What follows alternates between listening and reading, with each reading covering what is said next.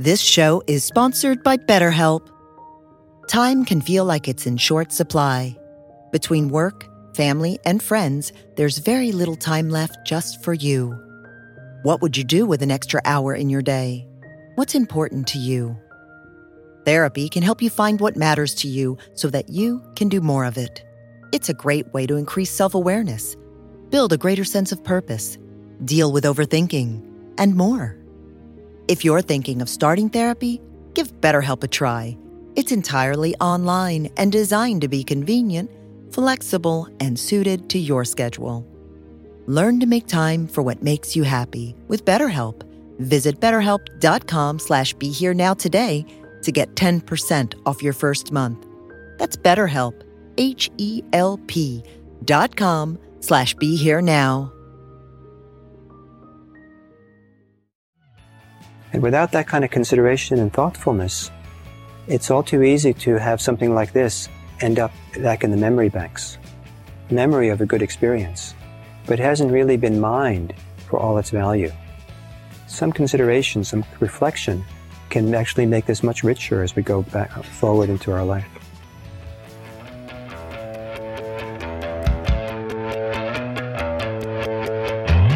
Welcome to the Be Here Now Guest Podcast. This series features a collection of teachings and conversations centered around mindfulness, spiritual growth, and living a life in balance. Each week, our diverse network of guest teachers and hosts offer up wisdom and practices from a different spiritual path and perspective. If you'd like to support the podcast, please visit BeHereNowNetwork.com slash donate. It can be quite remarkable, amazing, how much can happen when nothing is happening. I mean, not much happened here for this month, last two months. I mean, you just sat, you just sat around.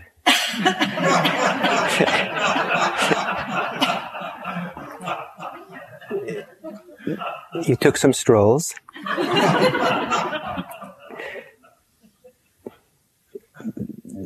Not much was asked of you. You had to occasionally show up for real discussions with the teachers. You had some work meditation you did.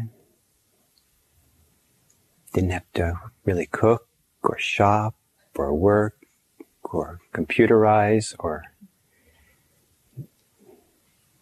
read the news, socialize. Very little happened. And I, isn't it remarkable how much can happen when there's so little? I, I think people who haven't gone through this can't imagine, I think, you know, how whole universes come and go.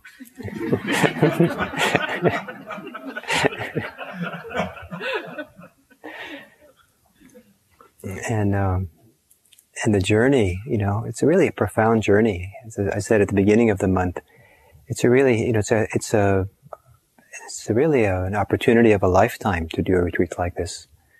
I think people who do something like this, it's very rare to have this opportunity, this chance, and then to be able to go through it. And it's something that some way or other will probably stay as a reference point for the rest of your life. Something very meaningful, I hope. I think one of the, what does happen here, and there's very little that goes on, is that uh, it opens a door for truth to come through. And I think that uh, my feeling almost is that there's a powerful momentum for truth to be known, for what's true to come out, show itself. And often we're so distracted, we're so distracted we don't even know we're distracted in daily life. Or we're so defended or so preoccupied or something closed down, that there's little opportunities for the truth to come through us. In an environment like this, things come, things surface, things show themselves, because the truth wants to come out. And I have been on retreat reduced to, you know, falling on my knees, as the truth kind of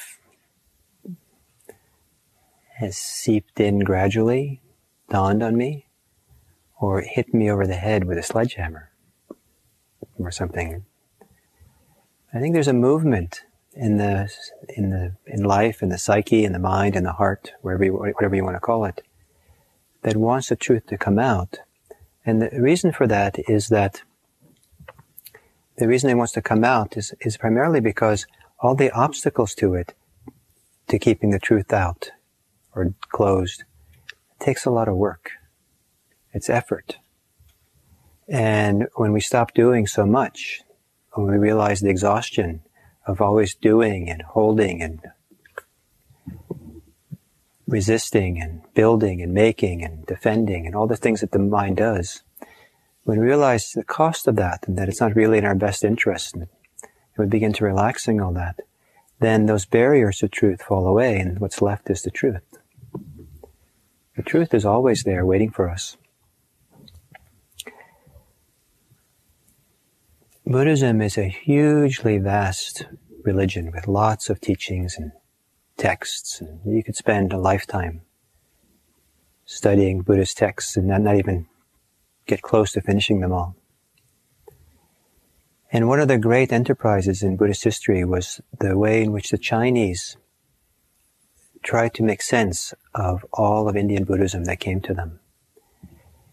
And um, it took the Chinese about five hundred years of encountering Buddhism, studying the texts, kind of getting sense, before they started getting a sense of the overall lay of the land with all the different schools of Buddhism. They didn't have any way of distinguishing the Chinese between different schools and everything. And so they had to try to somehow digest the whole big everything.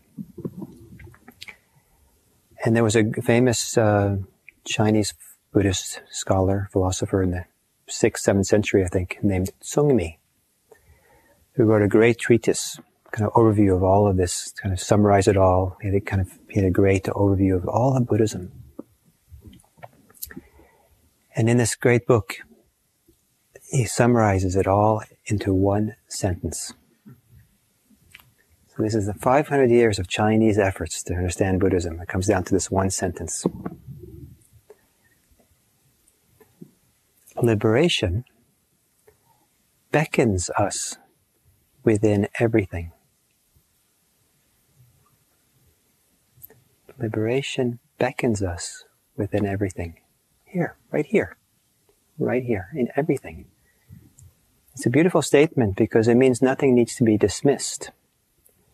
But everything needs to be seen in such a way that the liberation, the freedom, the truth that's in there, in that, can show itself. And in some ways, it's not exactly affirming, but it's very kind of a positive, because you can actually turn towards everything and see it for what it is. And this is one of the things that I learned from Vipassana practice, was um, that I hadn't learned from doing Zen practice, was that um, you can find the truth, you can find reality, you can find freedom by bringing attention to whatever our experience is, whatever's happening. You don't have to turn away from anything, dismiss anything, deny anything. But there's a way of bringing attention and, and presence and respect to whatever's going on, that the liberation that's there, the freedom that's possible, can have a chance to show itself, to be there. So I think of this kind of retreat experience as being a powerful encounter with what's true, and that the truth just wants to come through us, wants to come out. In one way or the other, I think all of you have encountered something which is true. You might not necessarily recognize it as such. Sometimes it happens, takes months and months before you realize what it is that you've really encountered in a retreat like this.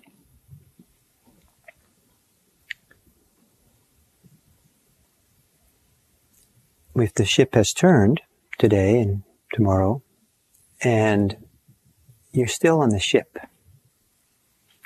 there's no um,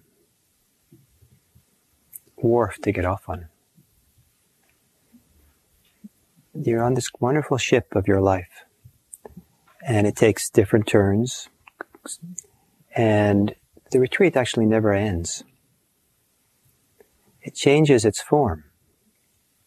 changes how what comes up and what you're encountering. But there is a transition, we say, between being on retreat and going back to our regular life, whatever regular is.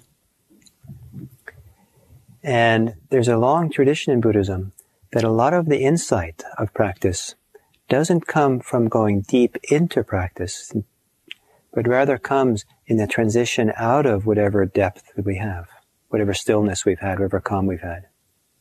And there's a strong tendency to be attached to the depth, so-called depth. It's only if I get concentrated enough, that's really where it is, still enough.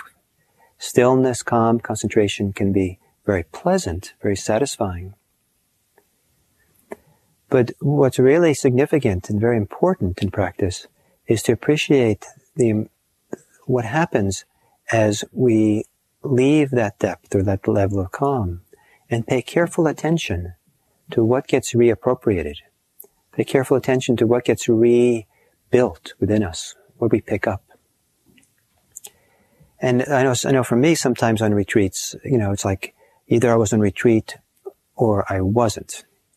And if I wasn't, then there was no need to pay any attention. You know, just like, okay, so much for that, let's go on to the next thing. Um, and I lost a lot of opportunities because I was just kind of like, like a switch for me.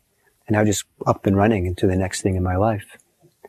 But I learned that um, to slow it down a little bit and look and see uh, what are the senses of self, the ideas of self that I bring back in, that I pick back up again and act on? What are the beliefs that I have that come into play as I begin again? What are the, what's my relationship to the world that I have? What are the emotions that begin kind of streaming in that kind of drive the show a little bit, the boat? Once you get back into a full-fledged most people get back into a full-fledged normal life, whatever that is.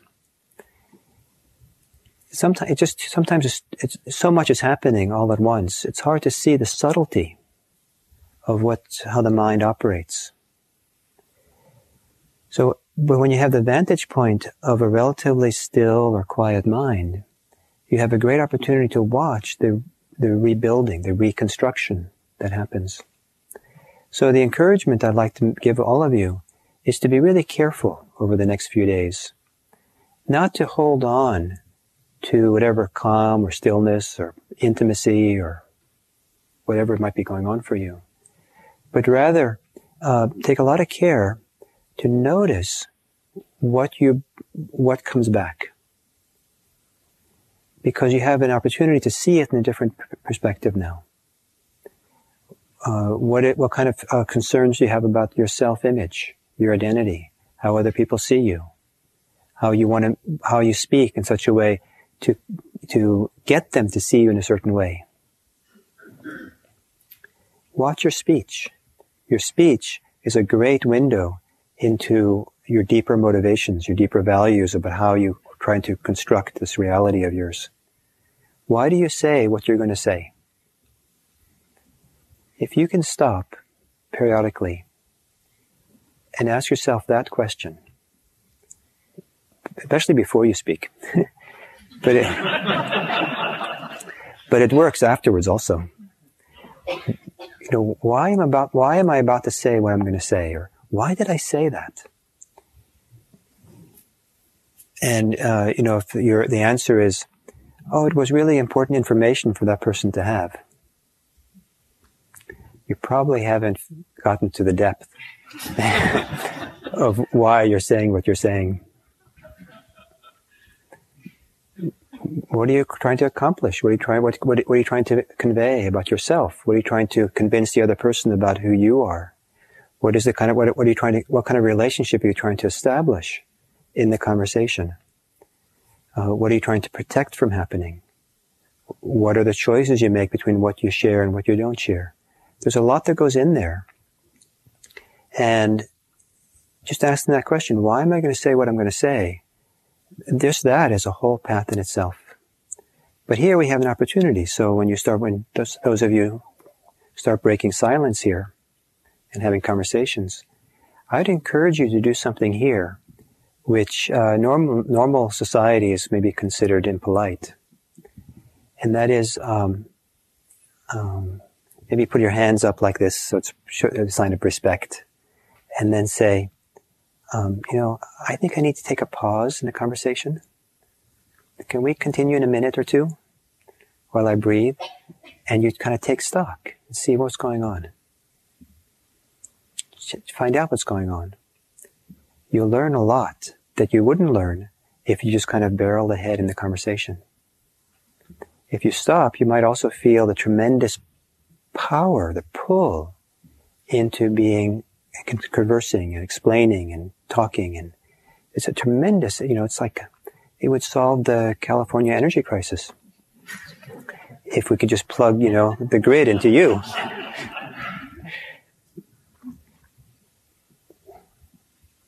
And then, you know, over the next days, there'll be some talking and then back to silence, talking and back to silence. And the, the back to silence in meditation might feel not as settled as you're used to. But um, uh, don't measure what's important by how settled or not settled you are. Measure, measure it by how you bring your attention, your mindfulness, to be present for that, to hold that in awareness, both to learn how to hold and with equanimity, more agitated states. That's very, very significant learning. But also, uh, what, what is this, uh, what does it teach you about yourself? What can you learn about yourself as you see the concerns or everything coming back in?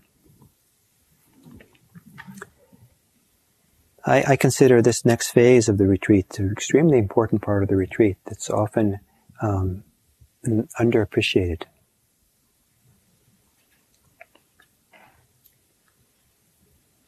I know there are plenty of people, including myself and some retreats I've sat, who have felt that once the silence is broken, really the retreat's over. There's no point in staying. Might as well go home. And I think it's a, it's really a tremendous loss not to take this on as a really important part of the overall practice experience. The truth is here, waiting for us, ready to come out. Given half a chance, the truth will come.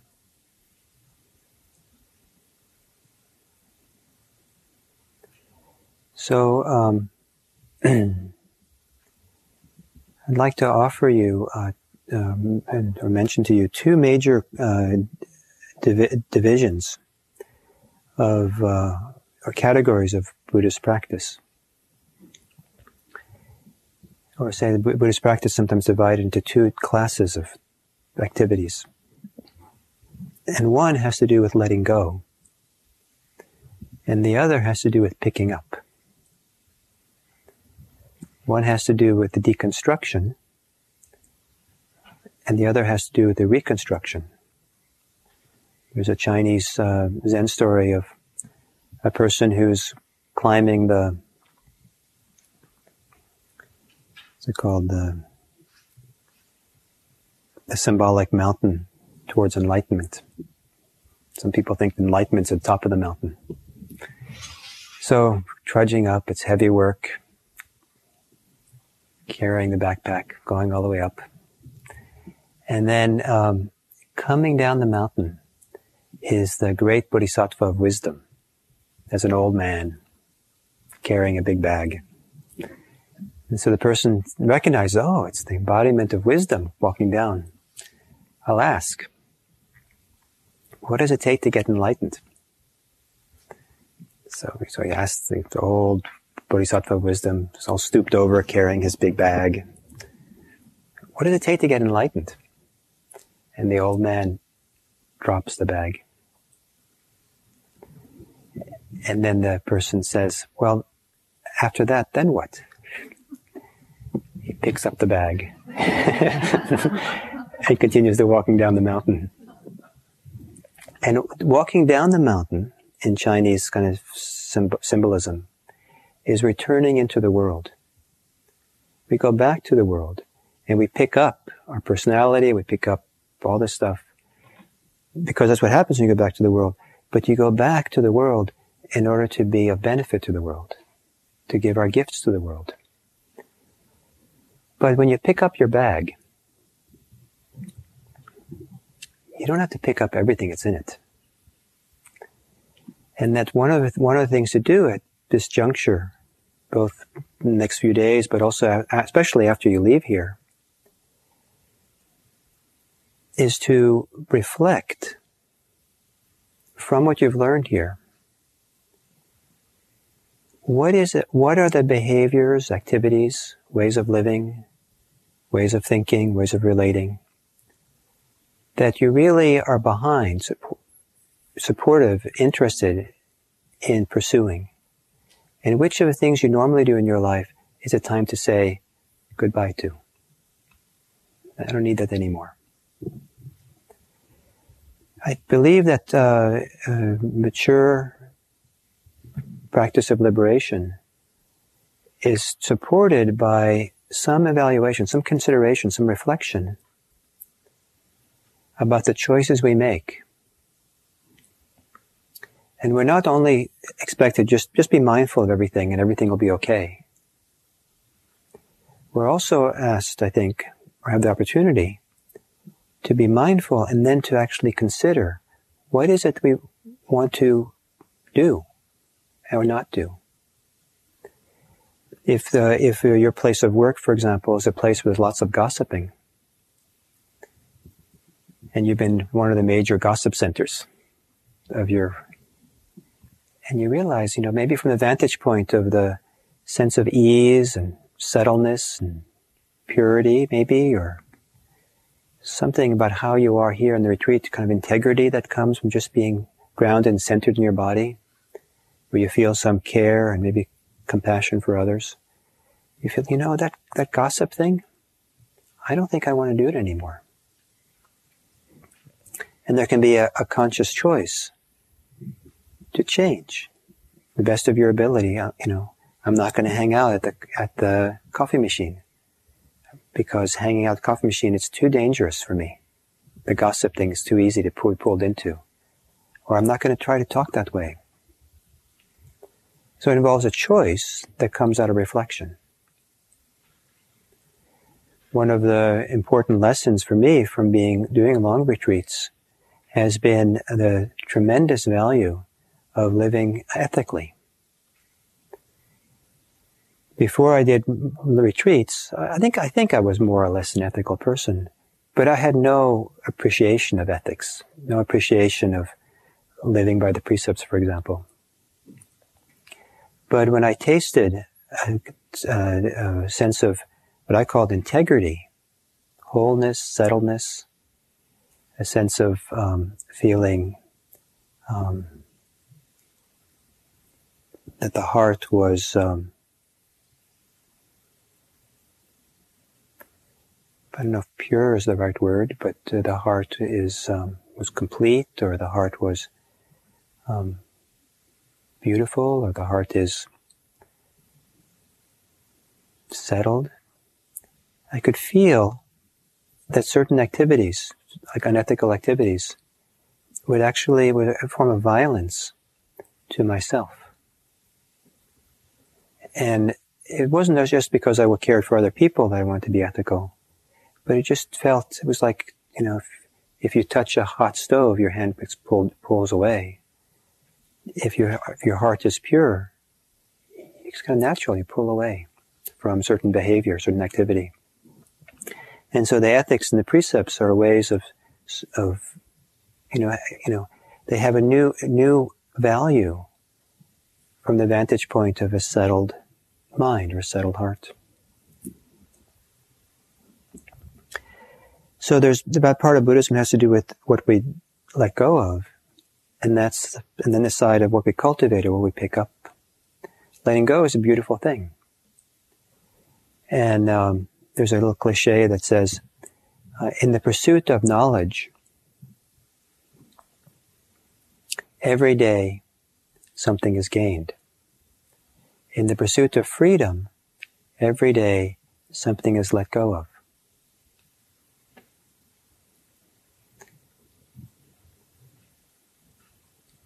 There's letting go, and then there's picking up. Another kind of kind of symbolic thing in Buddhism is the idea of the broom, sweeping, because monastics sweep a lot. They're monasteries. And there's a saying in Japan that there's really only two things in Buddhism. There's meditating, and there's sweeping the temple. And the temple doesn't stop at the temple gate, meaning it's the whole world. There's meditating, there's letting go, there's being present, being settled, being here. Realizing that just to be alive is enough. Can you let go enough in a, in certain settings? Can you let go enough in a setting like this where so little happens, so little is required of you? Can you let go thoroughly enough so that just to be alive is enough? And from that place, the truth will offer you a broom, and you'll start sweeping. And be, and beyond that, what is there? Those are the two things in Buddhism. So, so there's there's letting go, and there's picking up the broom, or letting go and you know picking something up. The letting go part in Buddhism, some people don't like teachings of letting go uh, because it's kind of like, you know, then and, and, and, you know, heaven forbid we use the R word, the renunciation. But um, letting go is not meant to diminish us, but really to bring us infinite blessings, to really enhance us. If we identify a lot with what we're letting go of, it, m- it might mostly have a sense of loss. But the idea of letting go is really a kind of gain. But not a gain for your attached sense of self, because that has to go too. So all the wonderful blessings and gain you get from letting go doesn't really benefit you. you. in the, in the, you know, egotistical sense. But letting go is meant to enhance you.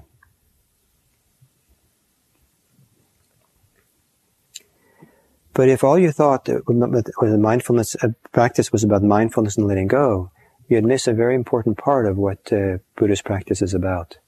And classically, Buddhism is a lot about the path of cultivation, picking up certain things that are useful to pick up um, to support us in this endeavor.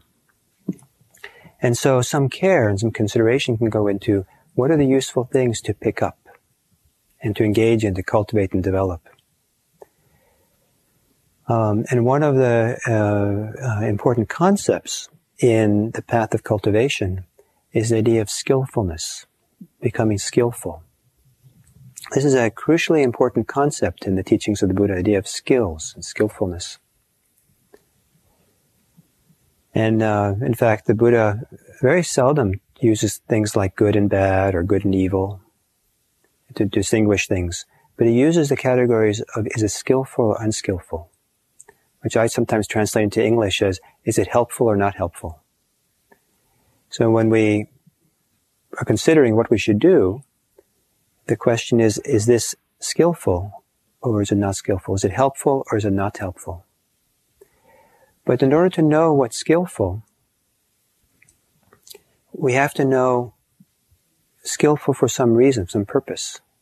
You don't develop a skill just for its own sake usually, but a skill has some kind of goal.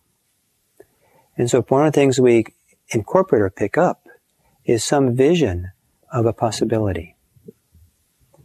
Profound uh, experiences of realization helps us to see things as they are, as well as seeing things as they could be. To see things as they are, and they, you can also then see, you can see, oh, they, things could be without me being so attached to television. Things could be without me caught up in always trying to prove that I'm right. Things could be without me being driven by my fear. Things could be without me feeling so resentful. Things could be in a world where I respond out of compassion and care. And to have a vision of a possibility, of a potential, is a very important part of allowing us to grow and develop in the Buddhist path. And uh, so much so that I would say that if all you did was mindful of the present moment, without any concern or thought about the future, you shortchange yourself in the practice. Now, probably some of you know the dangers of thinking about the future, you know, and how you, you can lose yourself in the future for hours or days on time in here. So I'm not saying, you know, spend all your time thinking about the possibilities, but there's a time and place for having a real deep, almost intuitive appreciation that something is possible. And it's worthwhile picking up that possibility, or that, or aiming for that possibility, living a life as if that's possible to attain that potential. And so in a retreat like this, um, is there some reference point here, some moment, some hour, some day that you had here that showed you a possibility of how to live that's very different from how you normally live your life? And is it, is that, is that possibility something that inspires you, is meaningful for you, that points you in a direction? Please don't make it be something that points you to an attachment. Because that's, you know, just, I mean, so many meditators have gotten attached to experiences. And I've known people who spent years trying, had one experience during one sitting, and then spent years pursuing that same experience, until they realize they're wasting their time.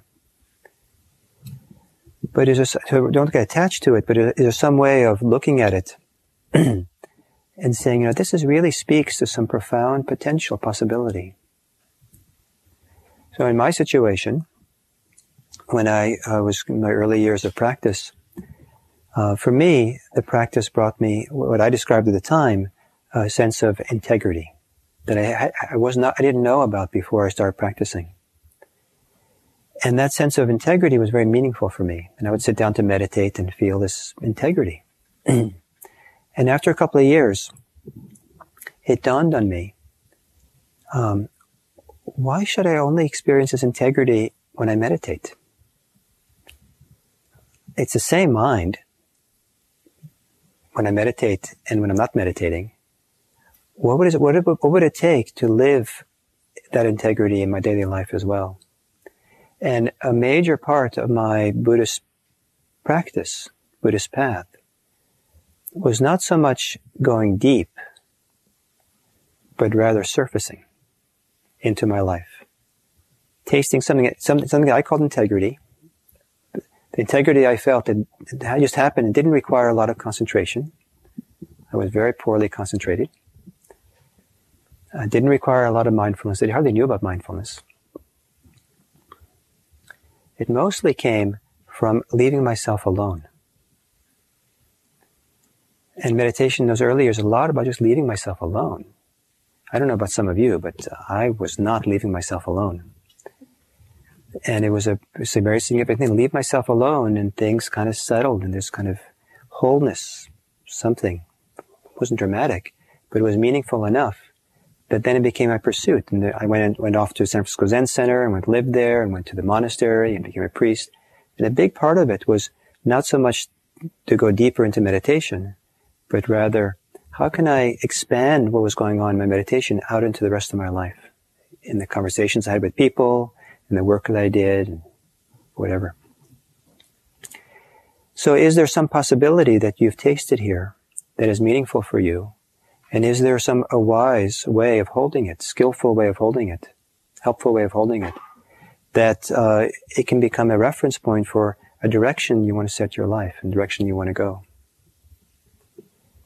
And without that kind of consideration and thoughtfulness, it's all too easy to have something like this uh, end up back in the memory banks, memory of a good experience, but hasn't really been mined for all its value.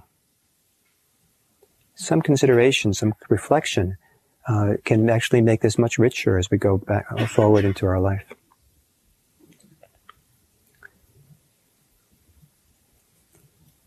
So, the, so in the path of cultivation, of picking things up, one one part of it is developing skills, and um, the um, so we develop a skill in being mindful, a skill skill of being able to be calm, a skill in being maybe non-reactive, a skill in being patient, a skill in being generous, a skill a skill in being kind, a skill in being um, maybe wise, discerning, a skill in reflection, um, a skill in negotiating difficult conversations, a skill in being in our body, connected to our body, mindful of our body.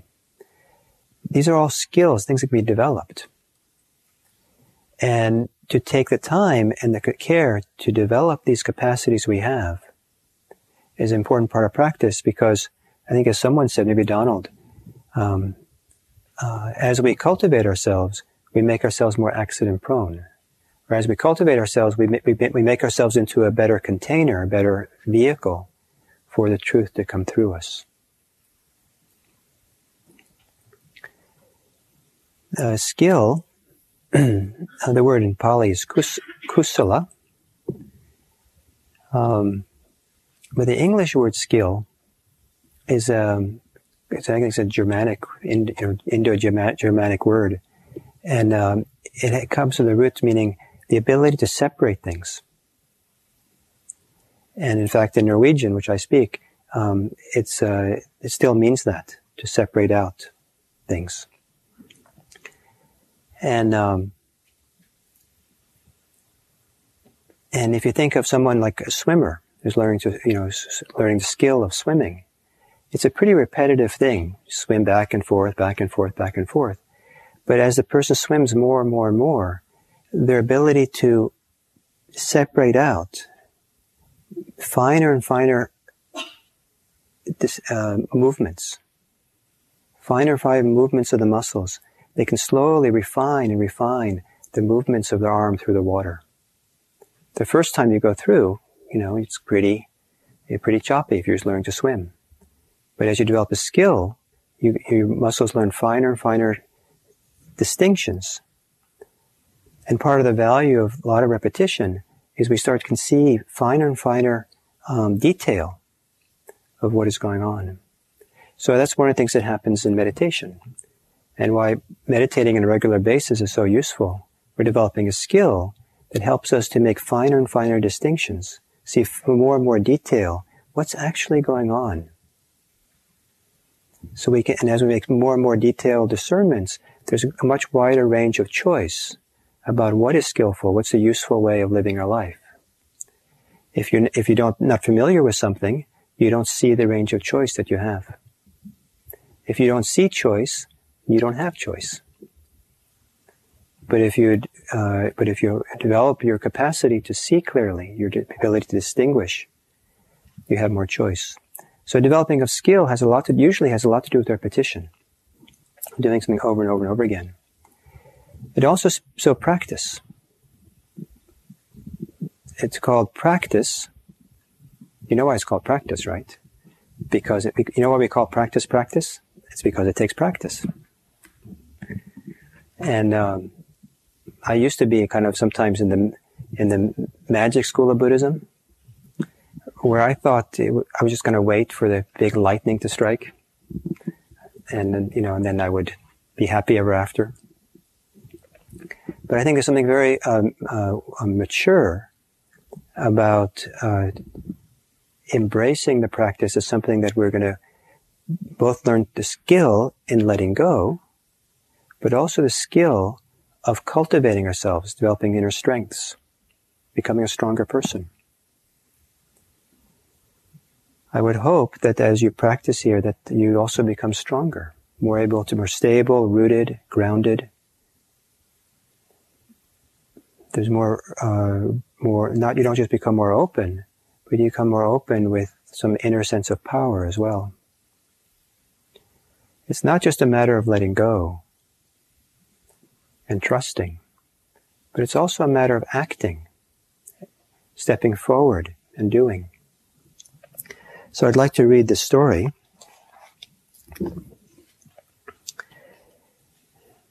There was once a monk who was known for his relaxed and trusting nature. No matter what was happening, the monk would smile. If circumstances were challenging, he would say, "If we can accept how things are and keep a positive attitude, everything we need will unfold on its own." Isn't that great? Once, when the monk was on a month-long retreat in a hermitage deep in the forest, he witnessed a remarkable interaction between a deer and a tiger. The deer, injured, came stumbling into the clearing in front of the hermitage. Sometime later, a tiger wandered into the clearing and saw the wounded deer. The monk held his breath, convinced that the tiger would surely kill and eat the deer. The deer, too, was clearly worried. But as it could no longer walk, the deer accepted its fate, lying very still in the grass. To the monk's surprise, the tiger spent the next few days standing guard over the deer until the deer was well enough to wander off again on its own. The monk was elated at this sight, as it seemed to validate his idea that if we could only accept whatever happens fully enough, the boundless goodness of the universe would take care of us all. Sounds good?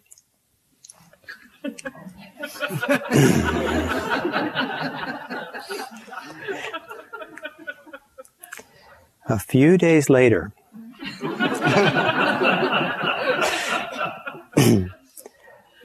lightning struck a neighboring hermitage only a hundred feet away. At first, the roof smoldered and smoked. The monk accepted this. The roof then caught on fire. The monk accepted this. Then the rest of the hut started burning. The monk accepted this too. Soon the entire hermitage, neighboring hermitage, was gone, and the nun who lived there was slightly injured, attempting to battle the flames. When the abbess came to investigate the fire, she asked the monk why he didn't go and help put out the fire. In reply, the monk told the story of the tiger and the deer and how it had taught him the importance of surrendering and accepting things in the way the deer had done. "You fool!" bellowed the abbess. "Certainly there are times when you when you should be like the deer. But if you are to be spiritually a spiritually mature person, you should also know when to be like the tiger." With that, the abbess sent the monk packing. "Don't come back until you know how to be a tiger. Only when you accept this part of yourself can you understand what it means to accept things how they are." So are you a deer or are you a tiger? I hope you're both. And I, but I hope you have the wisdom or the, the kind of trust that allows each one to come forth when the situation requires one or the other. There are times when we surrender and let nature take its course. Nothing else you can do. And other times when you're the protector, when you're, you have to be ferocious, you have to be strong, you have to act. And um, and the remarkable thing is that um, I think it's the heart that will know what to do. If you, the problem with this monk is he had a policy. He had a philosophy that was a policy. And so he was following his policy. Accept things and things will, everything will work out okay. Policies are not good ideas. But what is it if you let go enough and, and see what the, how the heart wants to respond? Or the, the depths of your mind, how it wants to respond. You have to let go enough so there isn't any more subtle clinging or resistance to things. but the heart will respond. And I hope that sometimes you can be tigers. The world needs more tigers, ferocious defenders.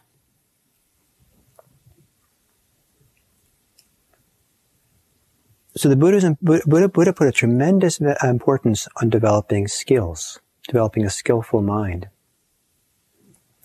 And uh, one of the important points I want to make about this is that a skill is not a state. It's not an experience. Experiences come and go, but skills are more enduring. If you develop a skill, it'll go too if you stop practicing. But is, but if you keep it up somewhat, you can, you know, that's, that skill can stay for a long time. For example, I, I grew up skiing, and the last time I skied uh, growing up, I think I was nineteen. And then I didn't ski again until I was something like forty-six or something. That's a long time. And um, actually, it was with John, I think. And I told him, you know, I don't, this has been a while. So he just took me on the black diamond instead of the double black diamond. John. But, um, you know, a lot of it came, was right there. The skill was, a lot of it was still there after twenty-five more years. Skills can be much more enduring. So we develop a skill of loving kindness. It's a skill we develop to call on it, to know how to use it. We develop the skills of concentration, the skills of letting go, the skills of generosity. There's so many skills. The skills of patience, the skills of renunciation, of wisdom, of equanimity. A beautiful skill that Buddhism emphasizes is the skill of resolve. Determination. It's an important thing to have strong resolve, strong determination. For all the emphasis on letting go, it can seem like, you know, if that's all it's all about, just, you know, maybe the point is to become kind of a wimpy Buddhist. But uh, it's also to be strong, to be to have a strong sense of resolve. It's a skill. And all these skills are developed not by snapping your fingers, expecting to be there. They are developed by ongoing practice. And, it, and often development is slow and incremental. But we enter into these, the world. So one of the things to consider as you enter into the world and to your normal life, where perhaps the opportunities for long sittings, going on retreats, tasting the depth of what you've tasted here is not so accessible. It's very, very significant and supportive and helpful to develop skills in daily life. It's actually something that uh, daily life um, is, is really best, often done very well in daily life. Is can you culti- can you develop the skill as if, as if it's a skill to be generous, to look for opportunities to be generous in daily life. The people you encounter on the street, or friends, or neighbors, or whatever. Even this simple uh, generosity of your presence or your smile or your hello to someone. Develop that as a skill, as a strength that becomes kind of second nature. To develop a skill in being patient. Something is in your supermarket line and there's a long line and the, and the people, you chose the wrong line. And, you know, and should you go to the other line? It's going faster and you go over there and now that one goes slow. So you could practice impatience, and if you practice a skill of impatience, that grows. But if you practice a skill of patience, that grows. One way or the other, you're always developing a skill. And the question is, are, are you choosing what skill to develop? Or are you letting the neurotic mind choose for you? One of the skills is a skill of being mindful. Mindfulness is considered a skill that you develop and get stronger. So you're standing in that, that market line waiting for your t- turn, And the skillful thing you do, let's just be mindful here. Or let's, let's cultivate that skill of letting go. I've heard letting go is a useful skill. Maybe it's a muscle. And the more you exercise the muscle, the more it becomes available when it becomes really important. Maybe it's relatively easy to let go of your impatience in a supermarket line. And so, maybe it's a good place to exercise that muscle. And then when you find yourself at the doorstep of death, maybe that muscle is more available. It's been developed. Or you find yourself on the retreat the next time, and your meditation is not going very well. Your meditation is not what it's supposed to be. This is not what I signed up for. So you could cultivate impatience, anger, irritation, despair, disappointment. Or you say, oh, you can cultivate letting go. Letting go of despair and disappointment and expectation. And just, it's, it's a lot simpler if it's just a agitated meditation. Then you assign all this meaning on top of it, the expectation. So there's all these muscles that we develop, get familiar with and use. We get to, we, we do it over and over again, and we develop greater distinctions. We separate out the all the little details of how it all works. We get better and better at it. And find we can apply it to more and more situations. It becomes easier and easier to use it. At first, it might sound exhausting, all this doing. That's why, that's why I came to Buddhism, to stop all this doing. I'm always doing. But some doing is very useful, and it takes effort to learn how to ride a bike. But after a while, uh, you might learn, you might be able to ride the bike effort, almost effortlessly. I eventually learned how to ride a bike without using the handlebars. It was so easy.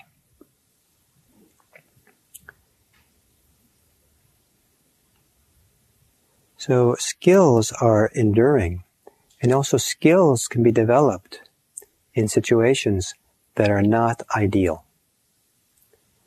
In situations that are challenging for you, where things are not working out the way you want, there's always the opportunity to use that difficult situation to develop a skill. So take, for example, a really, really, really lousy meditation session. That if you were measuring it, the success of that meditation session by it being an experience of calm, settledness, concentration, or something, this meditation was an utter disaster, a failure. People can think that way.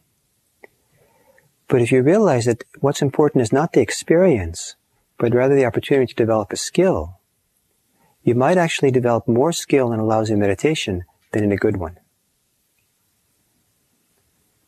So I mean, some of you have read my book, so but the analogy I give there is um, if someone's going to row across a lake, and it's a beautiful day, the wind is blowing in the back, pushing you along, across. The currents, the waves are pushing you across. Otherwise, the water is really still and calm. Every time you dip your oar in the water, you sail across. It takes no time at all to get across the lake, and you can congrat- congratulate yourself. What a great rower you are. Wow, I'm really good at this. Then the next day, someone else is going to row across the lake. But now the wind is against the, the boat. The waves are against the boat, the currents are against the boat, um, and it's really hard going. And the person rows really hard, rowing and rowing and rowing and rowing, and it you know gets out to the middle of the lake and still gets, gets pushed back and back, and finally gets pulled all the way back to the where they started, and just hopeless. They couldn't get across. They failed getting across. And they might say to themselves, "Oh, I'm a lousy rower. What a terrible rower I am." But which of those two people has gotten stronger in the process? The person who sailed across with effortlessly, or the person who failed getting across? The person who tried so hard, and even, even in trying, failed, got a good exercise, better than the gym. The fact that you fail in what you set yourself out to do doesn't mean that the activity is a total loss. If you remember, you're also developing skills, skills of patience, letting go, skills of self-understanding, of generosity, of ease, of peacefulness. So finally, last thing I would like to say is that um, the goal that Buddhism offers you, the goal of liberation, is found in the means, is echoed in the means. I think Heather said this earlier in the retreat. In that the goal of the practice is to be peaceful, profound peace, without profound sense of not being in conflict with the, our awareness, our beautiful consciousness, our heart is not in conflict with anything. The path to means is to be peaceful. If the goal is to be generous, the means is to practice generosity. If the goal is to be loving, the means is by loving. If the goal is to let go, the means is letting go. If the goal is to be at peace, the means involves being peaceful with what is. To learn to be at ease and at peace with what is, is a skill that we cultivate and develop. It's when maybe we can't develop it, when we have the hardest time doing it, that we develop that muscle the best. That will serve us for another day.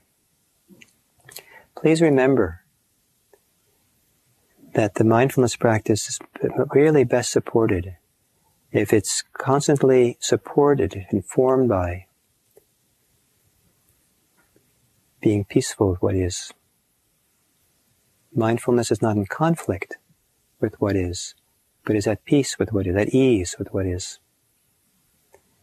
And if you cultivate and develop that muscle of ease and peace with what is, you'll know when to be the tiger. And you also know when you can let go so deeply that you will understand that just to be alive is enough.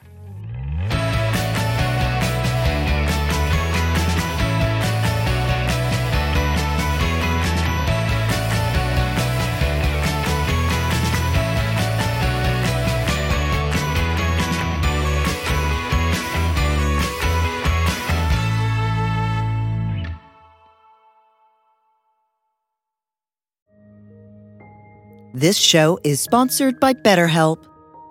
Time can feel like it's in short supply. Between work, family, and friends, there's very little time left just for you. What would you do with an extra hour in your day? What's important to you? Therapy can help you find what matters to you so that you can do more of it. It's a great way to increase self-awareness, build a greater sense of purpose, deal with overthinking, and more. If you're thinking of starting therapy, give BetterHelp a try. It's entirely online and designed to be convenient, flexible, and suited to your schedule. Learn to make time for what makes you happy with BetterHelp. Visit betterhelp.com slash be here now today to get ten percent off your first month. That's BetterHelp, H E L P dot com slash be here now.